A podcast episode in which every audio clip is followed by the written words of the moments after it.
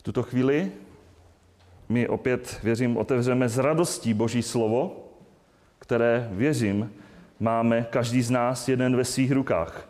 A věřím, budete sledovat spolu se mnou ten dnešní čtení text. A opět to bude text, oddíl písma, který bude mluvit o tom, že Pán Ježíš Kristus je u někoho doma. Otevřeme Evangelium Matouše, 26. kapitolu. Matoušovo Evangelium, 26. kapitola. A já budu číst ten text od 16. do 13. verše, tedy opakuju ještě jednou. Matoušovo Evangelium, 26. kapitola a od 6. verše budu číst. A prosím, abychom k tomuto čtenému božímu slovu povstali.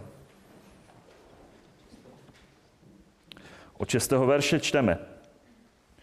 Když byl Ježíš Betánii, v domě Šimona Malomocného, přistoupila k němu žena, která měla alabastrovou nádobku drahoceného oleje a když byl u stolu, vylila, vylila mu ji na hlavu. Když to jeho učedníci uviděli, rozhořčili se a řekli, k čemu tato ztráta? Vždyť se to mohlo dát draze prodat a peníze dát chudým. Ježíš to poznal a řekl jim, proč působíte té ženě těžkosti? Vykonala na mě dobrý skutek. Vždyť chudé máte stále s sebou. Mě však nemáte stále. Když ona vylila tento olej na mé tělo, učinila to k mému pohřbu. Amen pravím vám, kdekoliv po celém světě bude hlásano toto evangelium, bude se na její památku mluvit také o tom, co ona učinila. Tolik zečný Božího slova. Můžete se posadit.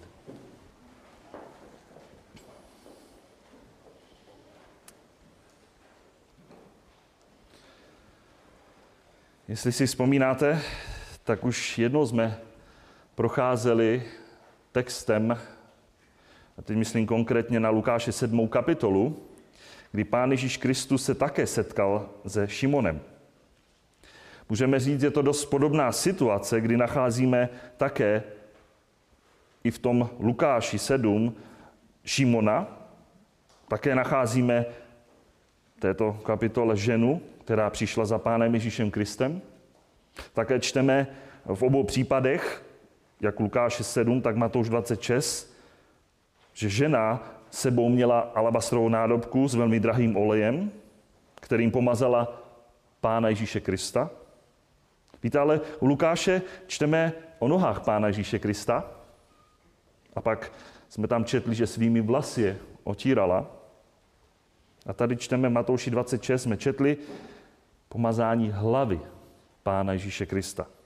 Víte, hned v úvodu je důležité říct, že i když některé podobnosti eh, s jinými texty tady jsou patrné, jedná se určitě o odlišnou, odlišný popis dvou událostí.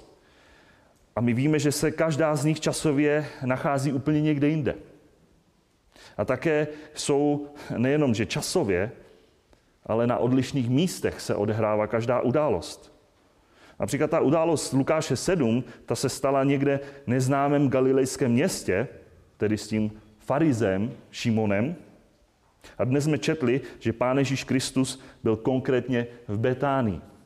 Mimochodem, eh, toto místo bylo město, které je vzdálené a bylo vzdálené v té době od Jeruzaléma přibližně 15 stádií, což bylo asi nějakých 2,8 kilometrů kdy Pán Ježíš Kristus před velikonočními svátky tam přišel a zase se vrátil. Mimochodem jenom taková hned úvodu biblická otázka, možná pro ty mladší. Věděli byste, kdo se také nacházel v Betánii, kdo bydlel v Betánii, o kom byste mohli říct, tohle byli obyvatelé Betánie? Dokázali byste ty mladší říct? Minus tři. tak pro ty starší, kdo, byl, kdo žil v Betánii, o kom víme jistotně v božím slově? Přesně, přesně tak. Správná odpověď. Lazar a její sourozenci, nebo vůbec sourozenci Lazar, Marta a Marie. Můžeme si to ověřit. Janovo Evangelium 11. kapitola, první verš. Víte, jenom pro doplnění a lepší přehled a pohled na tuto událost, tak kdybychom si udělali takový domácí úkol a rozebrali a podívali se ještě na ostatní evangelia, tak pochopitelně nejenom Matouš 26. kapitola od toho 6. verše, jak jsme dnes četli, ale také potom určitě u Marka 14. kapitole, 3. až 9. verš, nalezneme naprosto totožnou událost, pochopitelně prostřednictvím evangelistu Marka. A potom také nacházíme v Janově evangeliu 12. kapitole naprosto stejnou událost Pána Ježíše Krista, který byl pomazán v Betánii. A tak hleďme do tohoto našeho textu. My jsme četli, že tím hostitelem byl Šimon Malomocný. Pán Ježíš Kristus přišel do tohoto domu Šimona Malomocného. Víte, ono dá se předpokládat, že tento přívlastek, jak jsme četli, malomocný, že to nebylo asi jeho příjmení, že by se jmenoval Šimon Malomocný, příjmení. To dnes my máme příjmení, že každý po svých rodičích. A víte, ono, jméno Šimon bylo v té době velice rozšířené. Zkusme jenom na začátku takhle přemýšlet. Například dva učedníci Pána Ježíše Krista byli Šimonové. Šimon kananejský, zvaný Zelota, a toho druhého lépe asi známe, Šimon Jonášův, bratr Ondře, a pán Ježíš ho potom pojmenoval přímo jako Kéfa, Petr.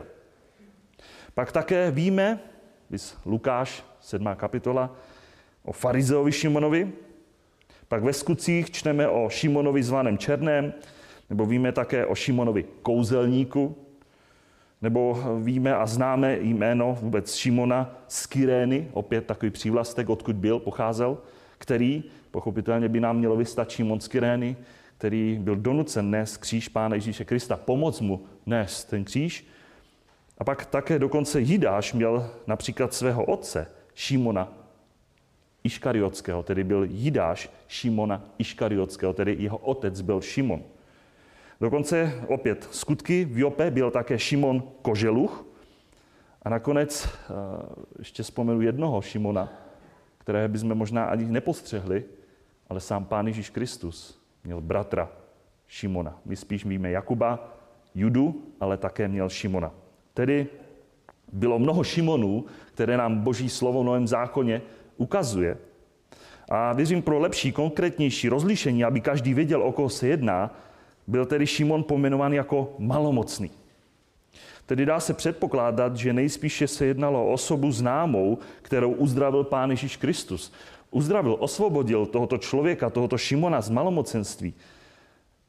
A toto pojmenování mu vlastně zůstalo. Pán Ježíš Kristus tedy v Betánii, eh, my víme, nebyl v tuto chvíli u Lazara, u Marie, ale u Šimona malomocného, kterého dá se předpokládat, my to nečneme přímo v textu, ale byl postižen malomocenství a kterého Pán Ježíš Kristus uzdravil. A on ho přijímá, Pána Ježíše, jako svého hosta do svého domu. Víte, ono možná, opět jdeme na rámec písma, ale možná to byla právě ta oslava, která byla spojená s jeho uzdravím. Taková vděčnost, nevíme opět, můžeme si jenom domnívat. Každopádně, víte, co jediný, co víme, tak toho lidé oslovovali. Šimon malomocný. A víte, kdybychom zase opět šli do starého zákonu, tak v Levitiku 13. kapitola, kde čteme vůbec ten boží pořádek ohledně malomocenství, tak my z božího slova víme, že kdyby Šimon byl v tu chvíli ještě malomocný, tak v té době by musel bydlet o samotě. Mimo město, venku za táborem, tam to dokonce bylo, když, bydli, když nebydleli ve městě, tak by musel bydlet za táborem. Musel by žít s roztrženými šaty. Musel by žít s rozpuštěnými vlasy. Se zakrytými vousy. A před sebou by volal nečistý, nečistý. Kvůli tomu, aby ostatní věděli, že se přibližuje někdo, kdo je malomocný, postižen malomocenstvím. Aby se někým nedostal do styku v tom smyslu, aby někoho nenakazil. A víte, ten kontrast. Šimon malomocný. A tady čteme, že ve městě, dokonce ve svém domě, je v přítomnosti učedníků Pána Ježíše Krista. S ženou, se samotným Pánem Ježíšem Kristem. A v této situaci právě vidíme to jednání té ženy a zároveň postoj těch učedníků. Přistoupila k němu žena, která měla alabastrovou nádobku drahoceného oleje a když byl u stolu, vylila mu ji na hlavu. Víte, pokud nahlédneme do těch ostatních evangelií a propojíme je, tak eh, s tou největší pravděpodobností tato žena, která, kterou nemáme v našem evangeliu Matouše pojmenovanou, ale v jiných evangelích je pojmenovaná, tak se jmenovala Marie. A nejspíše právě se jedná o Marii, sestru Marty a bratra Lazara, která právě ona vylila tento drahý olej na hlavu pána Ježíše Krista. A tak jsme četli, že ona byla schopná obětovat něco ze svého. Něco, co mělo samo o sobě velkou hodnotu. A opět z těch ostatních textů víme, že šlo o přibližnou hodnotu 300 denárů, za kterou ten olej v té drahé nádobě se mohl prodat. Víte, jenom pro lepší pochopení, když se mluví o 300 denárech, ono kdyby se říkalo, u nás máme jiné hodnoty, že? Tak v té době takový jeden denár měl hodnotu jednodenní mzdy člověka, který pracoval. Tedy jedná se o sumu, kterou vydělal člověk v té době přibližně za jeden rok. Taková práce za celý rok hodila přibližně těch 300 denárů. Což nebyla malá částka. Tedy velká cena. A tato cena byla obětí, kterou tato žena vynaložila a tímto způsobem vyjádřila hloubku její oddanosti a její lásky, kterou projevovala vůči samotnému Pánu Ježíši Kristu. Tímto činem v podstatě vyjadřovala, že to není nic pro ní tak drahého, aby to nedokázala obětovat samotnému Pánu Ježíši Kristu. Tak drahá záležitost. Nevím, zkusili jste si někdy spočítat, kolik by to hodilo, třeba průměrný plat, takový 20 tisíc za rok, 250 tisíc, plus minus. To máte jedno krásné auto možná, že? Zkusme teď přemýšlet nad vlastními životy, co v našem životě, konkrétně my sami, máme. Co je to naše nejdražší? Počítač? Auto? Co na, pro nás má tak nejvyšší hodnotu? A teď přemýšlíme, byli bychom schopni tu věc, víte, někdy to může být osoba, možná to může být i něco živého, protože častokrát přemýšlíme o, o něčem neživým, že? Možná, co nám stojí v garáži nebo, nebo na stolku někde. Ale ono to může být i neživé věci, nebo možná čas. Někdo není schopen dát ani, ani rok, že? A to pak celý život, nebo nějakou schopnost, obdarování. Což je si schopen dát Pánu Ježíši Kristu. Byli bychom ve svém životě úplně schopni vydat, obětovat, složit všechno k nohám samotnému Pánu Ježíši Kristu? A nebo je něco, někdo v našem životě cenější než sám Pán Ježíš Kristus? Je to důležitá otázka, čeho by sem, možná jsme se nikdy nezdáli. Bez žádných okolností. I kdyby jsme byli kdekoliv, tak bychom se toho nepustili. Možná bychom řekli, pane, miluju tě, ale pouze potuď a už po mně víc nechtěj, to ti nedám, protože tam už, už, už nechci. Nemůžu. I když říkám nahlas, anebo to neříkám nahlas, já tě miluju, ale, ale ve určitým momentu něco více miluju, protože se to, toho nedokážu zdát. Jinými slovy říká člověk potom, i když tě miluju, ale tohle miluju ještě víc, protože na toho mi nešahej. To ti nedám. Víte, jak je mnohdy smutné takové jednání mnohých uvozovka rádoby křesťanů, kdy člověk si říká, do té oblasti, pane, ty mi nemůžeš vůbec zasáhnout. Věřím, že jste si také všimli, že v našem textu jsme nic nečetli o, že by v této společnosti byli nějaký farizová zákonníci. Tady nečneme nic o tom, že by tam byla nějaká teologická špička té době, která by hleděla na Pána Ježíše Krista s despektem a s takovou velkou pozorností, jak jsme to minule procházeli, který by ho chtěli nachytat, přistihnout při nějakém jeho selhání, ať už tom jeho morálním selhání Pána Ježíše Krista, nebo že by selhal podle tradice otců, nebo podle samotného zákona, z čeho by pak mohli obvinit, očernit, odsoudit, chytnout za slovo, teď si klopítnul, stejně si člověk eh, říká, že si Bůh obvinování chytnou tě za slovo. Nic takového nečteme. Ale přesto tam byli učedníci Pána Ježíše Krista a oni, když to všechno viděli, co měli před sebou, tak čteme, že rozhorštěně reagovali. Kdy Pán Ježíš Kristus je uprostřed nich a oni rozhořčeně reagovali. Když to jeho učedníci uviděli, rozhořštili se a řekli, k čemu tato ztráta? Vždyť se to mohlo draze prodat a peníze dát chudým. Ten 8. 9. verš jsme to četli.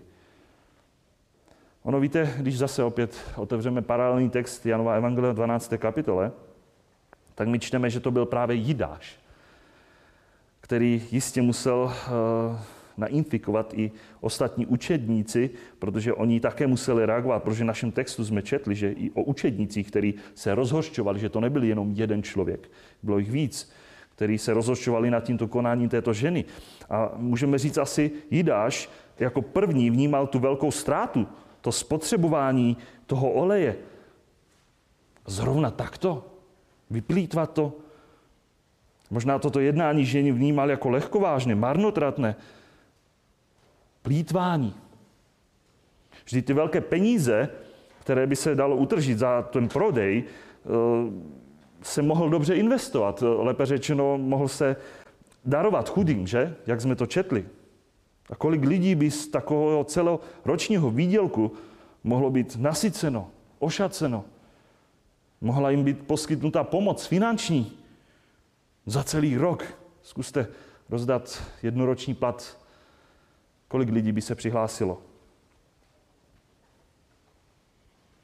A nedivme se potom, že i ostatní učedníci tímto myšlením se nechali velice jednoduše strhnout tím výrášem tím postojem.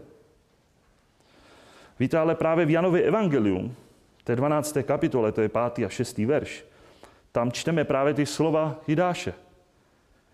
Proč nebyl tento olej prodán za 300 denárů a dány chudým? A víte, a dál to pokračuje. Na rozdíl tedy od Matouše, kdy my to nečteme Matouši. Tam čteme to důležité doplnění toho, co v té chvíli nebylo vůbec vidět. Nebylo to vidět navenek. To řekl ne proto, že by mu záleželo na chudých, ale protože byl zloděj. Měl pokladnici a bral z toho, co se do ní dávalo. Na povrch krásný humanitní, sociální, charitativní postoj. Úžasná věc, ono nakonec, když nad tím přemýšlíme, oni vnímali to, že co ona měla s tím udělat. To nebylo jejich, ale oni si mysleli, že by to měla udělat. Krásná charitativní věc. Ale v jádru vlastně tam stála chamtivost, zlodějství, pokrytectví a můžeme říct naprosto zvrácené lidské srdce jednoho z učedníků Pána Ježíše Krista. Víte, jaká byla motivace, jeho motiv, který vydával za takový krásný lidský čin, humanitní čin, že? Jak mnohdy člověk dokáže ten vnitřní postoj obalit takovým krásným pozlátkem. A teď a tady obětovat svém, tu velkou sumu, ono ve finále cizí sumu, že? Kterou má tak velkou hodnotu samotnému Pánu Ježíši Kristu, no to raději ne, že? Ale něco obětovat pro druhé, pro chudé, pro nuzné, z toho druhého, co vlastně ani sám neměl, to bylo cizí, že? Tak tu chvíli to asi bylo pro něho důležitější. A tak to se to vlastně projevovalo. A proto Pán Ježíš Kristus přichází s tím poučením. Proto Pán Ježíš Kristus jsme četli. Ježíš to poznal.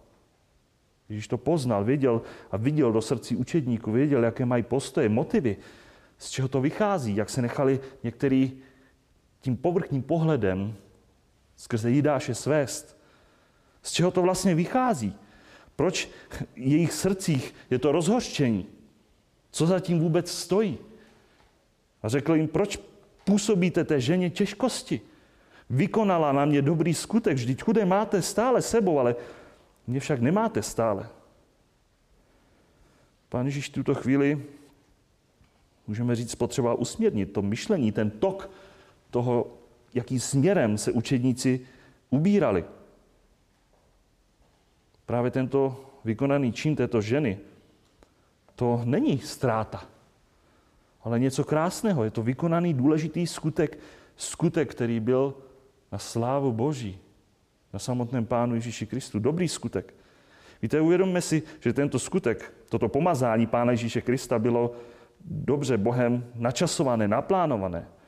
Protože to pomazání uh, nebylo a netrvalo právě v kontextu vlastně i Matouše, to je závěr Evangelia, netrvalo potom dlouho a Pán Ježíš Kristus byl skutečně ukřižován.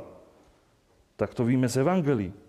Vždycky, když tam je Šimon malomocný a to pomazání, tak to pak přichází k toho, že Pán Ježíš Kristus hned na to umírá, ukřižování. A tak víme, že jeho tělo, když Pán Ježíš Kristus byl ukřižován, již po smrti nebylo pomazané olejem, jak to měli židé podle tradicí. My víme a čteme to z Evangelí, že ženy přišly třetího dne, tedy prvního dne po sobotě, k hrobu s cílem pomazat mrtvé tělo Pána Ježíše Krista, ale on tam již nebyl. Nebylo koho pomazávat. Byl skříšen. Proto pomazání těla olejem Pána Ježíše Krista, můžeme říct spasitele, vykupitele, mesiáše, božího syna, ku pohřbu, mohlo být učiněno, vykonáno pouze jednou jedinkrát.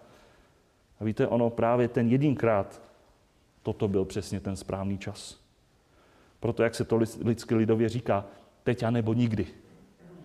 Tato žena v této pozici se nechtěla vzdát. Teď bude pomazáné tělo Pána Ježíše Krista, jeho hlava. Víte, opět, možná to byla právě ona, která byla vnímavá a citlivá na slova Pána Ježíše Krista, na ty slova, která prorocky vynášel, že musí do, do Jeruzaléma, že musí zemřít, musí být zabít. A možná to ale naopak učinila naprosto nevědomky. Pouze z rizí úcty, protože Bůh se dotkl jejího srdce a ona poznala Pána Ježíše Krista jako svého Pána a Spasitele, Mesiáše, že v něm je vzkříšení i život, jak jí to říkal při smrti Lazara. A ona v něj uvěřila. Pouze si ho chtěla uctít tím, co měla, tím nejdražším, obětovat mu, co měla. A právě tento její čin, pán Ježíš říká, že až bude zvěstováno evangelium, tak se o něj bude mluvit, jak a co ona učinila. Víte, a ono ve finále tak se i stalo. Protože to tady máme v evangelích zaznamenáno, že? Dokonce tři evangelisté to zaznamenávají. Víte, ale když nad tím přemýšlíme, a my jsme povoláni k tomu zvěstovat evangelium všude, všemu stvoření, že? Ale mnohdy my zapomínáme i na jiné oblasti. Když říkáme evangelium, tak se mnohdy zapomene, že Pán Ježíš Kristus byl skříšen. Na tož pak, aby jsme řekli o nějaké ženě, která vírou učinila to, co učinila, že pomazala tělo Pána Ježíše Krista ještě předtím, než byl uložen do hrobu. A tak jsme četli, že nejenom ta reakce ženy, ale také ta reakce učedníků na její konání, to nebylo něčím, co, co by jí pozbudilo. Oni nakonec Pán Ježíš Kristus to říká, oni působili tím, co řekli těžkosti. A proto si Pán Ježíš Kristus zastal tou otázkou, proč ji působíte v této chvíli těmito slovy, těmito postoji, tím, co vyjadřujete, těžkosti. Teď ona nakonec mi slouží, uctívá mě, dává a obětuje to cenné, co má skutečně cenu, co má hodnotu. A vy svými výroky ještě přitěžujete. Někdy to tak je. Víte, ono opět do našeho kontextu, kolikrát my můžeme působit druhým bratřím, sestrám přesně takovéto těžkosti tím, co děláme, anebo tím, co také říkáme. Kdy někdo veřejně slouží pánu a druhý mu hází pouze klacky pod nohy. A ještě častokrát se říká, a děláš to špatně. V tuhle chvíli není potřeba tohleto. Víte, ale což pak nečteme ve Veským 4.29? A víte, já to mám dokonce i na vyzvání, jsem si to dal. Z vašich úst. A nevychází špatné slovo, nejbrž jen takové, které je dobré k potřebnému budování, aby dalo milost těm, kdo ho slyší. A potom zvedněte telefon a mluvte tak. Nemáme i my být jako boží děti, těmi, kteří mají pozbuzovat, když je třeba biblicky pozbudit, ale také napomenout, když máme biblicky s citem napomenout? Víte, ale když je pak v srdci mnohdy ten špatný, hříšný motiv, mnohdy je, mnohdy je lepší vůbec mlčet. A mnohdy je to tak, že, jak to vidíme v našem textu, že učedníci, oni v tu chvíli nic nečiní, že? To jediný, kdo tam činil, možná je tak Šimon, že tam připravoval ty věci. Kdo ví? Nečteme konkrétně. Učedníci to jenom vidí, co se děje, že je pomazána hlava Pána Ježíše Krista olejem velice drahým. Oni sami nic nečiní, ale ještě jenom k tomu kritizují a nějaké pochvaly, pozbuzení, poděkování. To se člověk nikdy nedočká.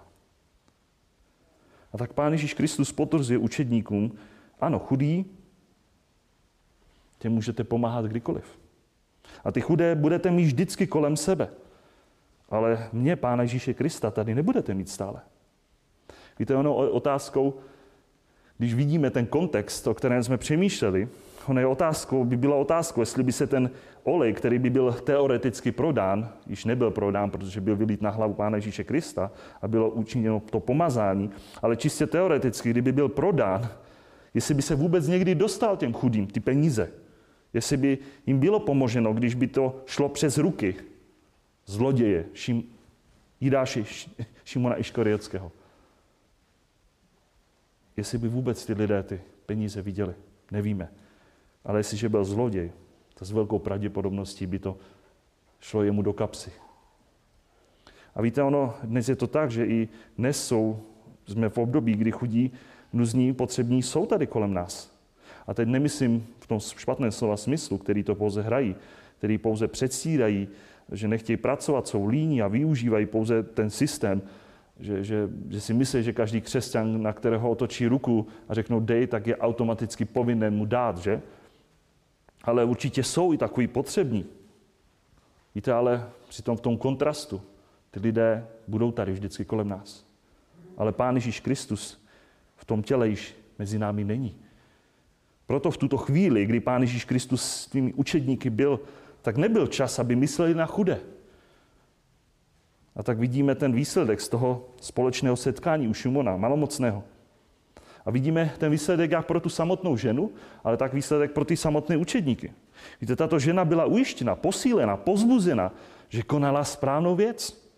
Že právě v tuto chvíli tímto činem učinila na Pánu Ježíši Kristu ten dobrý skutek. Byl to skutek, který určitě Bůh předem připravil, do kterého mohla vstoupit a tak to mohla pomazat tělo Pána Ježíše Krista ke dní pohřbu.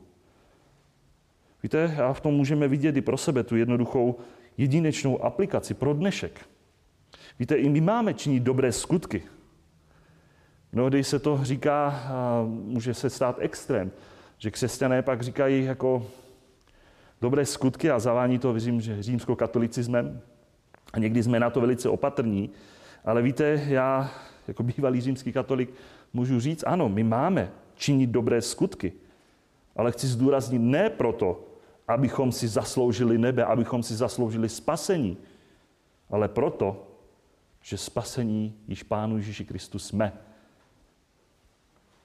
A víte, problém je někdy takový, že lidé, my to obrátíme obráceně. My mnohdy pak můžeme žel činit si dobré skutky v domění, že si něco skrz ty činy zasloužíme. A člověk může přemýšlet i tím způsobem, že pane, jestliže ti dám to nejdražší, co mám, tak bože, ty se mi musíš odměnit. Ty musíš mi přivřít aspoň jedno oko nad nějakým tím mým hříchem. Mnohdy si lidé myslí, že ti jejich dobré skutky, mnohdy to, co obětují Bohu, že ty vyváží ty jejich hříchy. Že na té pomyslné váze té boží spravedlnosti, ty dobré skutky, které člověk činí, že vlastně převáží ten jejich hřích. A tak to si vlastně odpracují tím vším, co činí, tou snahou, tím úsilím, tím, že dají to nejdražší, co mají. A nebo možná jenom to, co, co, co nepotřebují, že? Že těmi dobrými skutky si spasení od Boha vlastně zaslouží. Víte, ale pak, když by to tak bylo, tak spasení by nebylo o milosti, ale o odměně, o zásluze, o mzdě spasení. Skrze dobré skutky, ale my čteme v Božím slově něco naprosto úplně jiného. Budu citovat texty. On nás zas, zachránil a povolal svatým povoláním ne podle naší skutku, nýbrž podle vlastního předsezetí a podle milosti, kterou nám daroval v Kristu Ježíši před věčnými časy. 2. Timotovi 1.9. Efeským 2.8 až 10, velice známé slovo. Nebo jste zachráněni z milosti, skrze víru. A ta záchrana není z vás.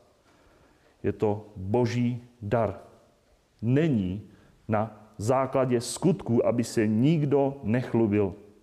Vždyť jsme jeho dílo stvoření v Kristu Ježíši k dobrým skutkům, které Bůh předem připravil, abychom v nich žili. A přesně všechno to samozřejmě proto neznamená, i když jsme spasení, a ne na základě skutků, jistě to neznamená, že nemáme ty dobré skutky činit. Právě naopak. My jsme povoláni, abychom činili ty dobré skutky. Proto čteme texty, které nás k tomu vybízí, pozbuzují.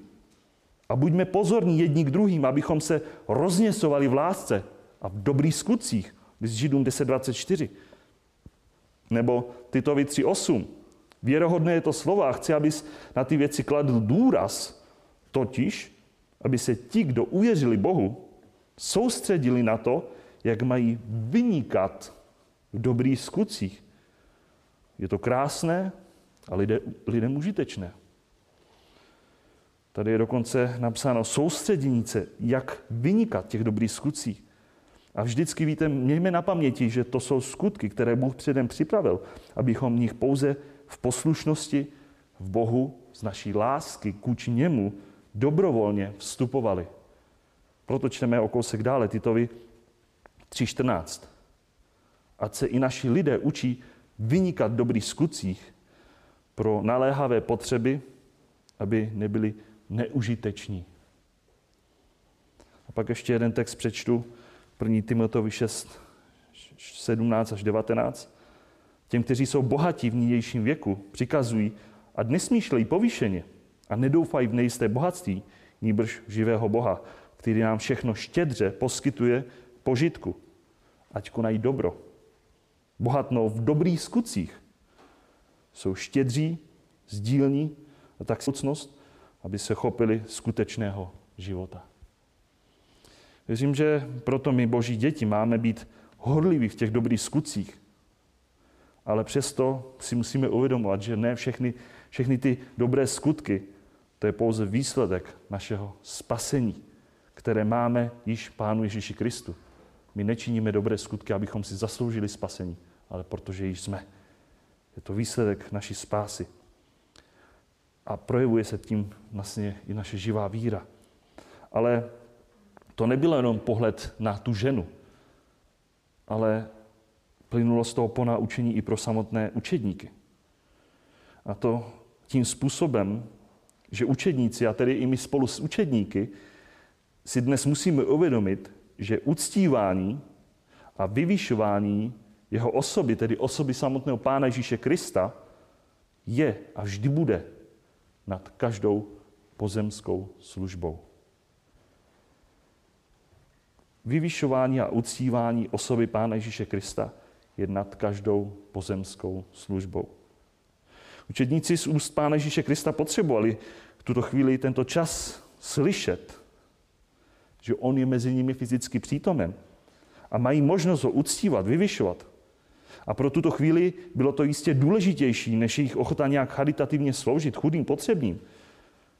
tuto chvíli Pán Ježíš ukazuje, že neměli myslet na chudé, ale na Pána Ježíše Krista.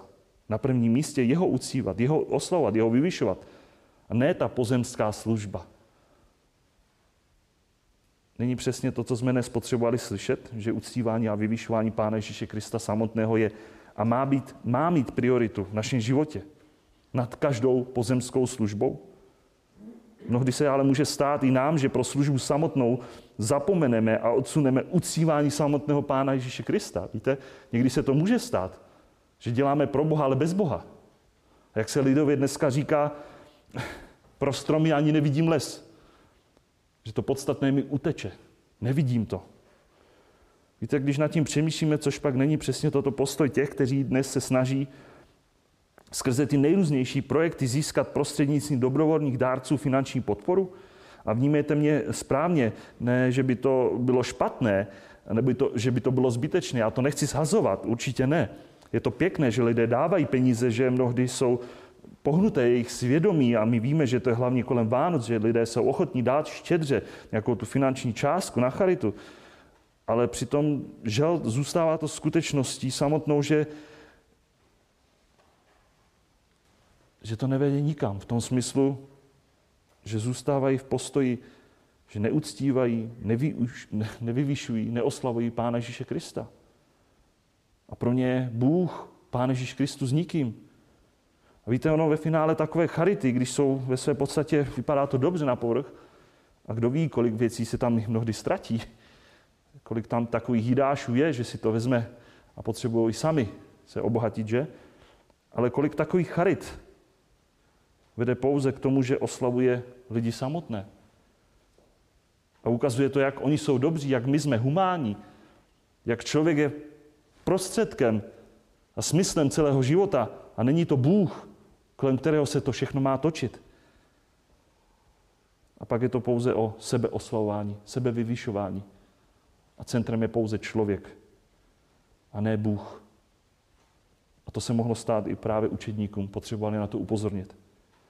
A tak věřím, jsme závěru, dnes jsme voláni skrze tento text o přemýšlení. Co ti brání, co nám brání, co nejdražší máš ve svém životě. A pán nechce jenom pouze, bychom řekli, roční plat, jeden rok tvého života. Chce celý tvůj život. Nejenom rok. Lidé nejsou schopni mu dát ani 10 minut, no, dvě hodiny na schromážení možná. Pán náš nechce pouze zbytečky našeho života, ale celý život. Proto vidíme a čteme ty texty, že Pána Boha miluj z polovice svého srdce, z polovice své mysli, z polovice své síly. Ne, celým, celým srdcem, celou svojí myslí, celým svým srdcem. Ta další věc je nejenom mu dát to nejdražší, ale jestliže mu dáme to sami sebe, tak přesto víme, že naše spasení není o tom, že si ho odpracujeme. Jsou to právě ty skutky, které, ty dobré skutky, které máme být v nich aktivní.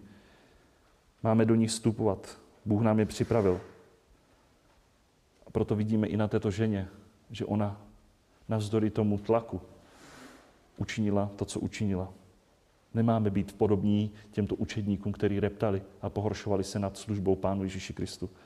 Nemáme být těmi, kteří budou klást dalším bratřím, sestrám ve službě ty kameny, polena pod nohy. A pak také ta poslední věc, kterou jsme si ukázali, to poučení pro učedníky, že tady nejde jenom o to sloužit. Samozřejmě je důležité zkoumat motivy. Jaké máme motivy, proč sloužíme, jestli to není soupeření, sebeoslava, sebevyvyšování. My máme primárně uctívat, vyvyšovat Pána Ježíše Krista svým životem. A potom až na základě toho samozřejmě přichází ta služba. Věřím, že nás to poučilo. Stejně jako Šimona malomocného, stejně jako tuto ženu, stejně tak tyto učedníky v domě Šimona malomocného odcházeli proměňování slovem Pána Ježíše Krista. Kde bylo to rozhořčení učedníku. Kdy byl ten zármutek této ženy. Pán Ježíš Kristus se oslavil. A věřím, že i my dnes, když budeme odcházet do svých domovů, Pán Ježíš Kristus se oslaví, že nám promění naši mysl a naše srdce, aby jsme byli víc a víc podobní té jeho vůli, na jeho slávu. Amen.